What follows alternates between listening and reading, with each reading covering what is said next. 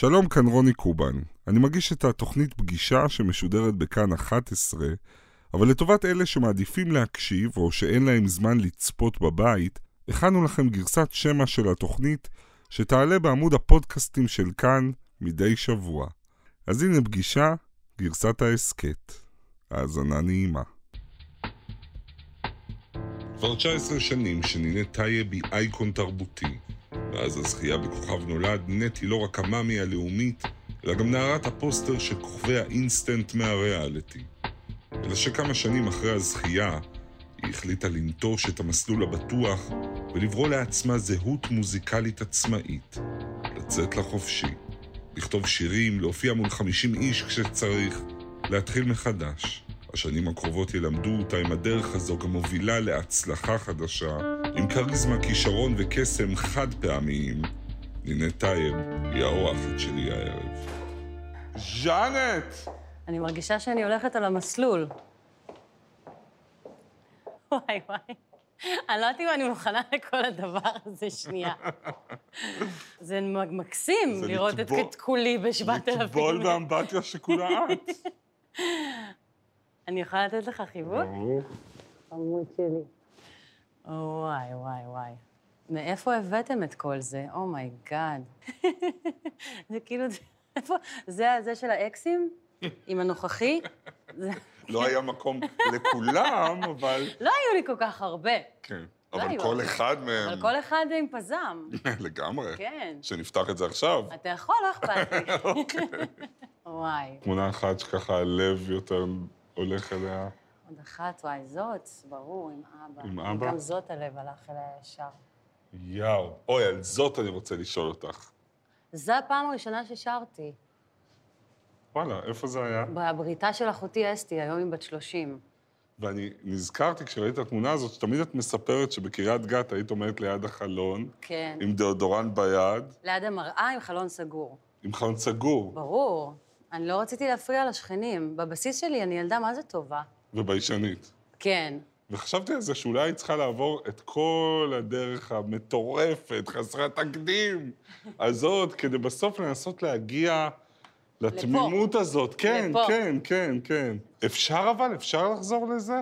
כן. לפני שיודעים מה המחיר של ההצלחה, כמה היא טובה, אבל גם כמה היא מבאסת ומקלקלת. אז זהו, בשביל לחזור למקום הזה, צריך לעבור את כל מה שעברתי, כדי להבין מה קרה ואיפה השורש בעצם, לחזור לשורש. אז יש לי גם תרגיל קטן, את מוכנה ללכת איתי? בטח. אוקיי, הבאתי לך. לאן שתגיד, אני הולכת איתך. הבאתי לך פרופס. אבל זה היה יותר גדול, זה היה דורדורן גדול. זה מה שאנו בתקציב.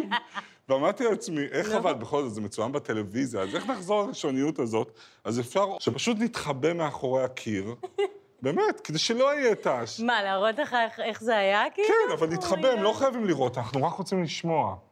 אוקיי. אז נתחבא מהמצלמות, ואת תשירי. כאילו, כמו שהייתי עושה? כן, כן, כמו אז. טוב. יאללה. לא מאמינה, הלב שלי עכשיו דופק, מה זה מהר? זה רק סאונד. אני נכנס מפה ואת משם. אוקיי, אז רגע, כן? כן, ותשירי מה שבא לך, אני לא מסתכל. אני גם נכנסת לפה? בואי, בואי, כן. אני יוצא מעיניים, באמת. מה אני... אז אוקיי, אז רגע. מה שבא לך. רגע. אולי מה ששרת אז. בדיוק, אני מנסה... זה היה שירים של מריה וויטני. אוקיי. There's a hero If you look inside your heart You don't have to be afraid of what you are There's an answer If you reach into your soul And the sorrow that you know Will melt away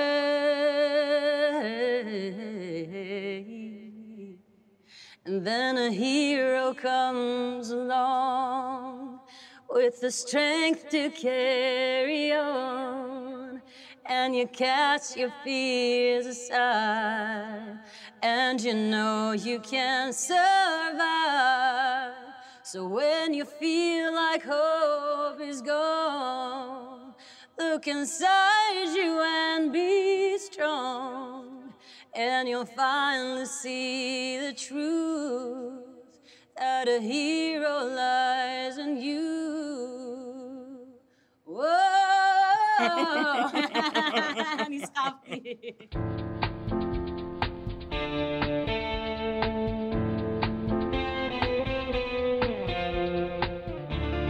שלום נינט טייב. שלום, שלום. זמרת, יוצרת, שחקנית, תנשמי. הזוכה במקום הראשון של העונה הראשונה של כוכב נולד בקשת, מה שהפך אותך לסוג של הנסיכה הדיאנה המקומית שלנו. מאחורי חמישה אלבומי אולפן, האלבום השישי בדרך. זוכה לפרס מסך הזהב על תפקידך בשיר שלנו. תפקידים בלתי נשכחים בסרט קירות, בסדרות זגורי אימפריה ובשבילה גיבורים עפים. עכשיו שופטת בכוכב הבא, בת שלושים ושמונה, נשואה למוזיקאי המכונן יוסי מזרחי, אימא לשתי בנות. כיף שאת פה. כיף להיות פה. וצריך להגיד לצופים שלנו שיש לנו כבר איזושהי היכרות, נפגשנו בפעם האחרונה לפני חמש עשרה שנה, את היית אז ממש בשיא הטירוף של כוכב נולד, מאמי לאומית, ממש כמה שנים אחרי ים של דמעות והגמר בניצנים. אני הייתי כתב צעיר בעונה הראשונה שלי, בעובדה עם אילן דיין, כן. ואת יודעת מה אני הכי זוכר מאז שליוויתי אותך בדרכים? מה? ששנינו נוסעים במכונית שלך, את נוהגת הביתה, ואת גמורה. ואת אומרת לי, תקשיב, אלוויס, כי ככה היא קראה לי, אלוויס, אני מפחדת שיום אחד אני אגמור במחלקה סגורה. אמרתי לך את זה? כן. וואו. כן, זה גם היה בסוף בכתבה. וואו. היית בת עשרים ושלוש, ממש ילדה. איזה ארדקוריסטית אני. ואני זוכרת את השוק שהיה לי, כי אני אמרתי, אנחנו נפגוש סינדרלה, בטח כיף לה, אפי אפי כל היום, כל המדינה מדברת עליה. זה מה שהיה נראה, אה? נכון, מבחוץ כן. וואו. אבל בפנים היית נראית עבודה, וכאילו כלום בחיים שלך לא אמיתי. אי אפשר היה להכיל את הכל. זאת אומרת, שכביכול זה היה דבר מבורך, כי קרו הרבה דברים נפלאים. הכל היה נפלא, כביכול. אבל לא יכולתי להכ... אני הייתי ילדה נורא נורא צעירה, בלי כלים. זאת אומרת, עם כלים בסיסיים מהבית, שבסופו של דבר זה מה ששמר אותי, כן? זאת אומרת, ידעתי מה... ברור, מה זה? זה הכל לזכות הבית שלי, אני זוקפת. אני רוצה לחזור רגע אחורה, שנבין את הקונטקסט. את זוכה בכוכב נולד, מתחילה תקופה של שלוש שנים, שזה מרוץ מטורף. שלוש שנים? יותר? מצחיק. שהרעיון היה של מי שסבב אותך למקסם, הופעות, קמפיינים, תפקיד בשיר שלנו, אלבום אביב גפן כמפיק, ובתוך המכונה המשומנת הזאת את מרגישה כמו מה? כמו בובה ממוכנת, כמו מישהי ש... קודם כל, כל זמן שאמרו לי מכונה משומנת, אני אף לא הבנתי על מה מדברים. אז זה היה נראה לי שאני עושה את מה שכביכול נועדתי לעשות, עם עוד כמה דברים ש... איך אומרים? אה, התפלקו בדרך. אה, לא תכננתי לעשות קמפיינים ו... וסדרות, זה היה לי כאילו... זה היה... זה כאילו מסלול ש... שנכתב עבורי, ולא באמת... כאילו, הגניב אותי, השיר שלנו, אמרו לי, תקשיבי, אנחנו רוצים לכתוב תוכנית שהיא על החיים שלך, ו... אמרתי, אוקיי. כאילו, הייתי סבבה, אוקיי, מגניב. למה לא? כן, בוא נעשה. והיה רגעים שהרגשת על הבמה ואת, ואת משקרת, זאת אומרת, את צריכה לעמוד ולחייך. ברור. כל ההתחלה שלי. מה זה, מה היה? הרגשתי שאני מחייכת כשאני לא רוצה לחייך, שאני שרה שירים שאני לא רוצה לשיר, שאני מבדרת, אני אומרת מבדרת, כי זה היה לבדר את הקהל, כשרציתי לעשות משהו אחר, אבל שוב, לא היה בי מספיק כוח, גם לא להתנגד, לא ברמה של הכריחו אותי לעשות, אלא אני עדיין עם עצמי לא הייתי סגורה על מה אני רוצה לעשות. וכל האינטנסיביות הזאת מתי? לא היה לי זמן לחשוב מה אני רוצה. ובעצם הייתי צריכה כל הזמן להתנהל מול כולם. לרדוף אחרי הסקייג'ואל המטורף הזה. בדיוק, אז לא היה לי, רגע, רגע, אבל השיר הזה אני פחות מחוברת אליו. טוב, לא נורא, נעשה אותו ואחר כך נבין. זה היה כל הזמן אחר כך, אחר כך, אחר כך. ואחר כך לא הגיע, וכל האינטנסיביות הזאת, והשקר, נגיד, הפנימי הזה, ולרוץ ולרצות את כולם, מתישהו זה מוביל לאיזו התמוטטות? כן, היו לי כמה. כמה וכמה, כמה וכמה התמוטטויות. הייתה לי אחת שאני זוכרת היטב, שהייתי צריכה לטוס ללוס אנג'לס. אוי, מה יהיה איתך? אתה כאילו... אני חובה את זה שוב. לא, לא, אז אחר יגיעו גם דברים שמחים. לא, זה בסדר, אני בשולם עם הכל, באמת. אני פשוט זוכרת ש... שם התחילו לי התקפי חרדה, כי זה היה הופעה שלא בדיוק רציתי לעשות, כי זה היה עם מלא מלא קאברים. וזה היה סוג של לרקוח מופע בשביל משהו, וזה היה גם מופע גדול כזה בלוס אנג'לס, שלא סבלתי את לוס אנג'לס. ואני זוכרת שיום לפני הטיסה, אני שוכבת על הספה בבית, ואני כאילו לא יכולה לזוז, ממש. ואני כאילו על הספה מקובצת כמו תינוק ברחם, ואז בן זוגי שהיה אז, התקשר לפסיכולוגית שלי ואמר, תקשיבי, את חייבת לבוא, כאילו היא לא יכולה לנשום, כאילו היה לי התקף חרדה מאוד מאוד קשה. שהיא תבוא אלייך הביתה? שהיא תבוא אליי הביתה. והיא באה אליי הביתה, זה היה באיזה אחת עשרה בלילה. וכל הגוף שלי צרח שהוא לא רוצה לנסוע, לא רוצה לנסוע. גם אי אפשר היה לבטל את ההופעה, למרות שרציתי בכל מאודי לבטל את ההופעה הזאת. באמת, הכל היה שם נורא. הכל. ההופעה הייתה גרועה. הקהל, האינטרס... הכל היה זוועות עולם. אפילו האיפור היה זוועות עולם. אז הלכתי מאחורי הקלעים והדביקו לי ריסים, ואז הלכתי לשירותים, שנייה לפני שאני עולה לבמה, ואני תולשת את הריסים. שם בעצם התחילה חזרה לעצמי. התלישה הזאת של הריסים. אתם לא תשימו עליי ריסים. אני שונאת ריסים מודבקים, די, אני שונאת את זה. והתחלתי לתלוש את הריסים, לקחתי נייר, ממש כמו סצנה מסרט, כאילו, אני עוד שנייה עולה לבמה, ואלק שטיח אדום, וכל האורחים מגיעים, ואני איזה שטיח, אני רוצה למות, אני רוצה למות. וכשירדת מהבמה אחרי ההופעה הכי גרועה ever, מה... שם, שם, שם הכל התחיל. מה אמרת לעצמך? אני, אני לעולם יותר לא אעשה משהו שאני לא מחוברת אליו עד הסוף, לא משנה מי עומד מולי, באמת. המקום הזה של לעשות את מה שאתה מרגיש, זאת אומרת, אצלי, מבחינת מבנה האישיות שלי, אני לא יכולה אחרת, כי אז אני נהיית חולה. ואני מניח שאחרי כל מה שאת מתארת, לחזור לשם, לכוכב הבא, אמנם בתור שופטת, אבל לחזור לזירת הפשע זה מורכב. זה היה בשבילי מאוד מורכב. זה היה, זה היה לחזור לשדה הקרב. לשדה הקרב? כן, כן. קודם כל, מבחינתי, לחזור לפריים טיים, האומץ שהייתי צריכה בשביל לעשות את זה, בשביל לעשות את זה שוב, זה בעצם מה שהיה הדבר, זה הדבר המרכזי, כאילו, העיקרי שהייתי צריכה להתמודד איתו.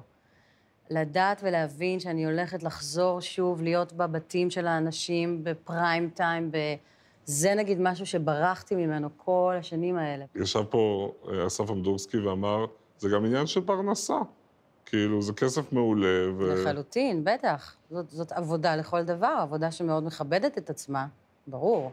והקרקס הזה של הספסד של השופטים, שכולם נראים שהם נורא נהנים, ואת נראה לי פחות בקטע קצת, נכון?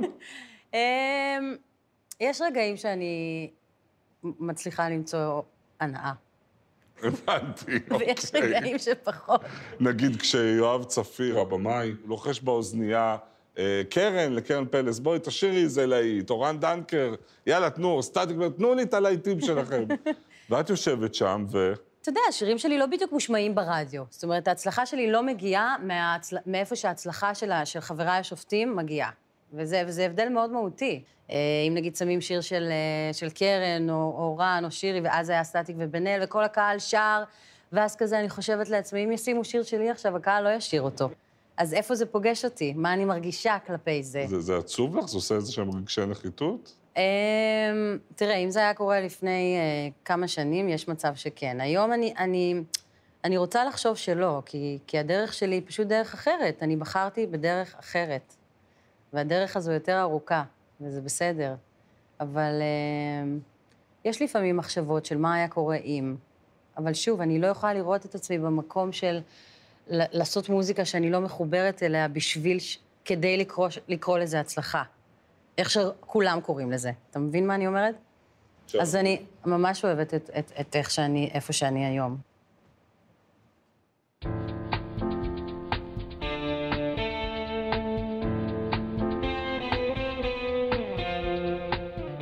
את יודעת, בסיפור שלך יש הרבה סיים, האודישן, הגמר בניצנים, ההופעה בפסטיבל ערד, הטראומטית שתכף נדבר עליה, אבל ב... לא. לא, סתם, היא באה לך וכן. אבל בעיניי אחת התקופות הכי מעניינות והכי פחות מדוברות, זה מה שקורה כמה שנים אחרי שאת זוכה, שאת מפסיקה להיות ילדה טובה ואומרת לא, מתחילה להגיד לא לכל מה שמציעים לך. זאת אומרת, מרד. זאת הגדרה לילדה לא טובה? זאת הגדרה לילדה מעולה. תני דוגמה לדבר הכי מופרע, עם הכי הרבה כסף, או לא יודע מה, או פרסום, שאמרת לא רוצה, לא רוצה, לא. וואו, אמרתי, אמרתי לא להרבה מאוד כסף. זאת אומרת, נגיד, לא יודעת, שני בתים היום יכולו להיות לי... שני בתים? כן, הרבה מאוד כסף. זה היה בתקופה שהייתי אנטי ים של דמעות, כי אתה יודע, כשאתה, כשאתה עובר משהו כל כך גדול, אני לא אגיד כשאתה, אני אגיד כשאני, כי עוד פעם, יש, יכול להיות שיש אנשים שזה היה מתאים להם, וזה בסדר גמור, דרך אגב, אבל uh, עוד פעם, בגלל, בגלל העובדה שהייתי ממש לא מגובשת מוזיקלית, אז רציתי להבין רגע, מי אני? מה אני רוצה? ואז באים ואומרים, בואי תשאירי לנו בואי באיזה... בואי תשאירי, כן, ממלא לאירועים שביקשו באירועים, רק או... את ים של דמעות. רק את השיר אחד. רק שיר אחד. וקבלי חמישים אלף שקל. איזה חמישים. מאה אלף שקל. מה? כן. שלוש מאות אלף שקל? באזורים האלה. לא. כן, באזורים האלה. יאו. אני ממש זוכרת אירוע שהיה מוכן לשלם לי באמת הרבה מאוד כסף, והייתי כל כך, וזה עוד יותר עשה לי, כאילו, זה היה... זה היה ממש, בוא נגיד, חמש שנים אחרי, כשזו הייתה תקופה שבאמת, הייתי פשוט אנטי, אנטי הכל. ובתקופה הזאת שאת אומרת לא, mm-hmm. אז מה את כן עושה? Uh, זה התחיל מזה שבאתי לרוני בראון למשרד באליקון, רוני בראון מנכ"ל אליקון דאז, ואמרתי לו אחרי האלבום הראשון, תשמע, אני לא יודעת אם זה מה שאני רוצה לעשות, אם אני אעשה עוד אלבום ככה, אני צריכה שנייה לקחת פסק זמן, ויאמר לי זכותו, שהוא אמר לי, לכי, קחי לך, קחי לך כמה זמן שאת רוצה, לכי תעשי מה שאת רוצה ותחזרי. ואחד הדברים שהיית עושה, נכון. שמעתי, כן. שמועות, היית חזק במגיעה לחנות של האוזן השלישית, וקונה המון דיסקים של מוזיקה. אני זוכרת שהיה לי רכב שהייתי נוסעת בו, זה הדבר שהכי אהבתי לעשות, ניסוע באוטו ולהקשיב למוזיקה. והייתי נכנסת לחנות ופשוט מקשיבה לכמויות אדירות של מוזיקה, ובוחרת מלא מלא מלא אלבומים, גם בהמלצת המוכרים, וככה גם גיליתי דברים חדשים שהם בכלל אה, הכי איזוטריים בעולם, ו, ובעצם היה לי בבגאז', אה, הבגאז' שלי היה מפורק בדיסקים. אז את שומעת מוזיקה, מגבשת לעצמך זהות מוזיקלית, mm-hmm. וגם מתחילה לנגן בגיטרה. זה היה גם עניין, נכון, הדרך של ללמוד לנגן. ברור, ללמוד לנגן בגיל עשרים וחמש, עוד פעם, גם לגבש את הזהות שלך מול כולם. ואז נגיד, אם מתפלק לך, אה, היא משחקת את הגיטריסטית, היא לא יודעת לנגן, מה, היא מרימה גיטרה, עם כל הקולות האלה. בוא'נה, אני בן אדם, מה זה חזק, אתה יודע? לגמרי. באמת. טוב, אני קולטת. אני פאקינג בן אדם חזק. סליחה. ואז מגיע הדיסק השני, שאת עושה עם נעקת רוקפור, והוא סוף סוף מה שאת רוצה, ואת באה לפסטיבל הרד, מהדבר הזה שאת כל כך אוהבת. אז מה שקרה זה שעליתי לבמה, והשקנו שם את האלבום, וזה אלבום שהוא לא קל לעיכול, היום אני יודעת להגיד את זה, זה אלבום פצצה, אוקיי? אלבום טיל, שמחר אולי ששת אלפים עותקים, אבל זה אלבום, אני גאה בו ברמות, באמת. ואת שר כמה שירים, מה קורה? ואני מתחילה לשיר, וכאילו שיר ראשון, שני, וכאילו לא ממש מגיבים בהתחלה, ואז... נגיד, בשיר השלישי, אני מתחילה לשמוע אה, כל מיני צלילים חדשים. צלילים שהם יותר, בייצור שלהם, הם בכיוון ההוא. זה לא, וואה, זה הוא. ואני עוד לא מבינה מה אני שומעת. ולאט לאט אני מתחילה לקלוט שאנשים צועקים לי בוז. וזה היה בוז, בוז, כזה, ממש צועקים. אז זה היה צעקות איומות של בוז וקללות. קללות? אה, כן, קללות... אה, אני לא יודעת אם מותר להגיד את זה בטלוויזיה, אבל אני אגיד, הם צעקו לי זונה. יאו. כן. יא זונה! תרדי מהבמה! מה את עושה? וממש כאילו צועקים עליי וזורקים עליי בקבוקי פלסטיק. אני שרה את השירים ואני אה, בהלם, אני בהלם. ואני אומרת לעצמי, אם את עכשיו יורדת מהבמה, כל החיים שלך, את הולכת לוותר כל פעם כשקשה. ונשארתי על הבמה וסיימתי את ההופעה. וואו. בקושי רב, כי אני גם לא יכולתי לשיר, כי אני רוצה לבכות. ואתה יודע, הבכי והשירה זה על אותו מיקום. אז זה ממש הייתי צריכה כאילו להחניק את הדמעות כדי להמשיך לשיר, והמשכתי לשיר. זו הייתה בחירה מעולה, באמת, שלי. ממש בחירה טובה. כי היו לי המון רגעים קשים. וכשהרעת מהבמה? והרעתי מהבמה, ואז אחד העיתונאים, לא יודעת מי לקרוא לו, עיתונאים, אחד הכתבים, דוחף לי מיקרופון לפרצוף עם מצלמה, והאור עליי כאילו על הפרצוף, והוא אומר לי, נינט, מה צעקו לך שם? ואני כאילו אומרת בלב, מה מה צעקו? אתה דביל? קודם כל, מה אתה שואל אותי את זה? מה, לא שמעת מה צעקו? כולכם שמעתם מה צעקו. מה אתה עכשיו משחק אותה? מה צעקו? אז אמרתי לו, אני ממש רוצה ללכת הביתה. ואז נכנסנו לבן, ובבן הייתה דממת הלכו, פשוט היה אפשר באמת, באמת לחתוך את זה עם סכין, ואני כאילו לא הפסקתי לבכות. בלילה הזה ובהרבה לילות אחרי. את שואלת את עצמך לפעמים, וזו שאלה שאני יודע שעוברת להרבה אנשים בראש. כן. שיש אנשים, אולי זה היה חלק מה... אי אפשר להסביר כללות, חס וחלילה וכלום, אבל אנשים הרגישו שאת שייכת להם, וחלק מהאנשים אמרו, או אומרים, או אמרו, יש לך קול מדהים, חד פעמי, קריזמה שלא הייתה כאן, את כל מה שצריך להצליח, ואת מתעקשת ללכת בנתיב הזה, שאנחנו... הם קרסו עליי, היה הרבה כעס. שם בעצם התחיל כל התקופה של... תני לנו קאברים, ותני לנו בלדות. התקופה של הכעס של הקהל עליי, כן. אבל את שואלת את עצמך מה יקרה עם הדרך הכלכלה הזאת, נגיד לא, בסוף לא תיגמר באיזו הצלחה מטורפת? אין אופציה כזאת. תשובה טובה. אין אופציה כזאת. יש הרבה חששות והרבה פחדים, אבל אין אופציה כזאת.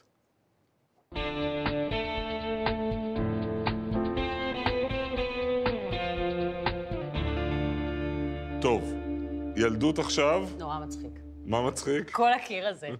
פשוט, וואו. וואו. הנה אבא ואמא. נכון. אמא מרסל ואבא יוסף. נכון. זה קריית גת, שני ההורים עובדים במפעל של פולגת. נכון. חמישה אחים ואחיות. והחיים מבחינה כלכלית, נגיד, זה מה? חיים, אתה יודע, כאילו... בחיים לא היה חסר לנו כלום.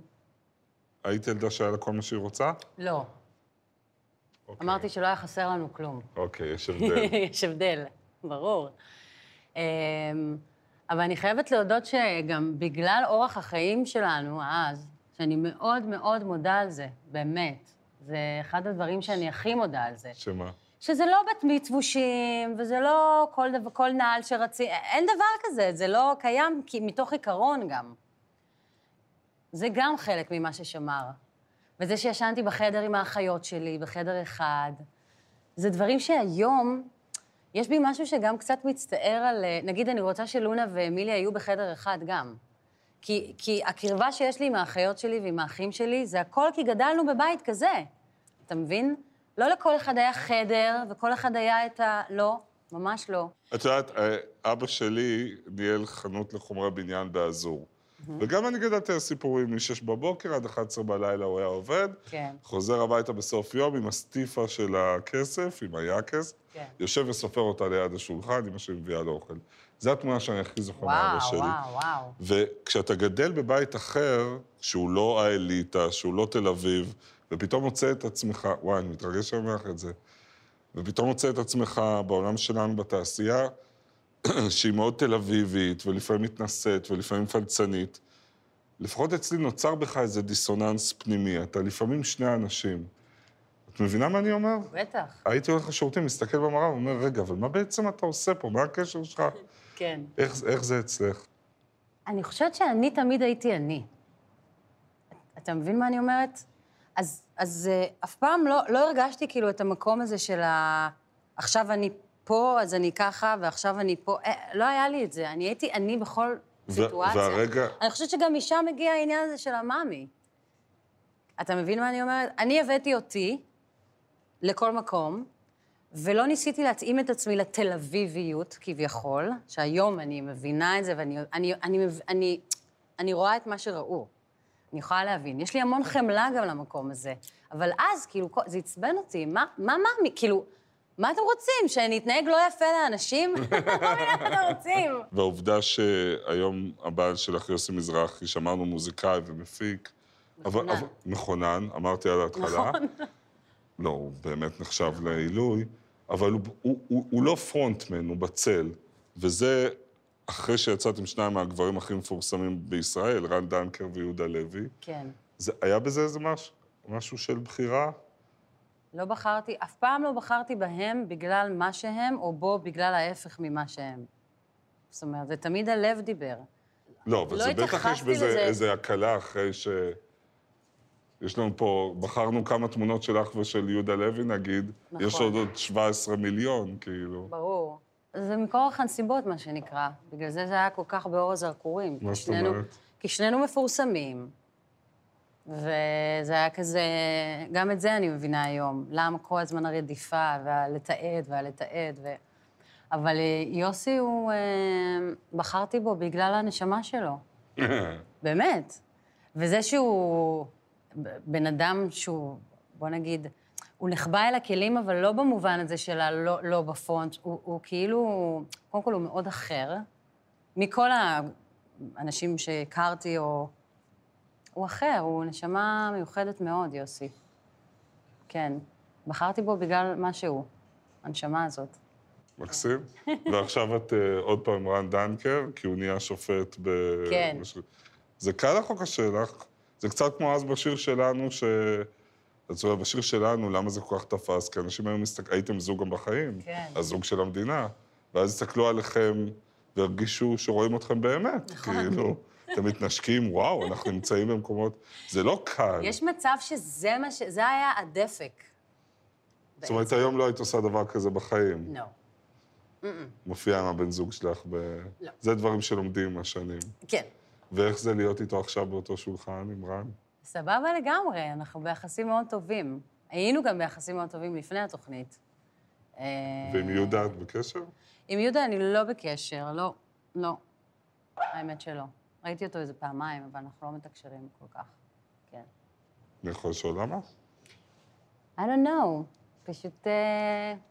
לא בכוונה או לא בכוונה, זה המצב. לא יודעת. עם רן, אני חושבת שקודם כל עם רן עבר הרבה הרבה יותר זמן. זאת אומרת, היה גם זמן להחלים מהכל, וזמן לדבר על הכל. לא יודעת, לא חשבתי על זה כל כך. זאת אומרת, אנחנו ממש סבבה, ראיתי אותו לא מזמן, אבל אין, אין, אין תקשורת, לא. אני לא חושבת שיש, שיש לנו כל כך על מה לדבר. לא יודעת. לא יודעת. כן. טוב, אז נראה לך עוד קטע אחד לסיום. עוד קטע? כן, נראה לך קטע. טוב. אנחנו גם מראים פה לפעמים קטעים. אוקיי. התלבטנו איפה לשים את זה בתוכנית, אבל ברוח כל התוכנית הזאת נראה לי זה הכי מתאים בסוף. כן? כן. מה אתה הולך להראות לי? נראה לי הכי obvious. הכי obvious. כן? אוקיי. מה שומר הוא חדרי מיום שעזבת אני אומרת להתעלף פה, שיהיה ברור. אני על סף פילפון, אני לא צוחקת. פה? ובודד בפינה הכיסא שאהבת בלעדיך העולם כה מיותר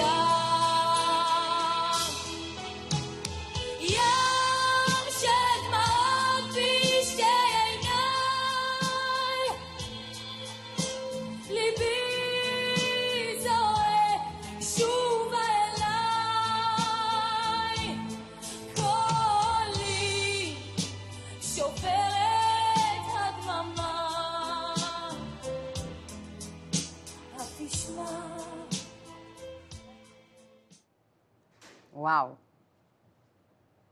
אין לי מושג איך היה לי אומץ לעלות על הבמה. אין לי מושג, פשוט אין לי מושג. אימאלה.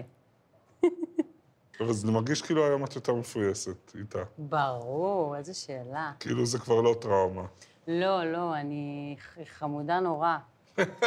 היא באמת חמודה, זה לא אשמתה גם. זה לא אשמתה אף אחד, זה פשוט... שמה, אשמתה שמה, זה ביצוע. לא, על טראומה אני מתכוונת. אה, אוקיי, על הטראומה. ברור.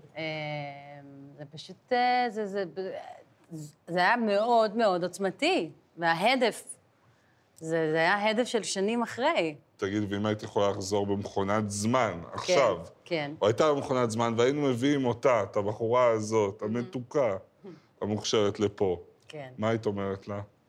רגע אחרי שהיא יורדת מהבמה, מה היית אומרת לה? וואו, וואו, וואו. מה הייתי אומרת לה? יש לכם דקה ביחד. כן.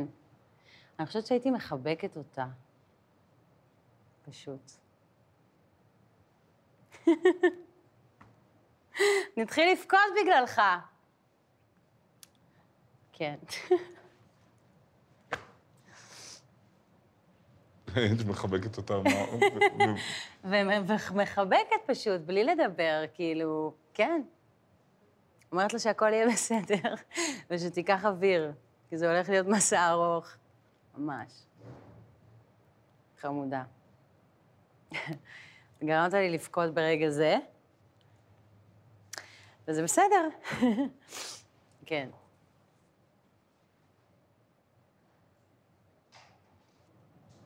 זה מה שהייתי עושה, מחבקת אותה פשוט. אומרת לה שיהיה בסדר. נינט טייב. מה? זה היה כמו סופה, נכון? המפגש הזה שלנו. כן. בואי נקבע פעם ב-חמש עשרה שנה. אפשר גם יותר מבחינתי.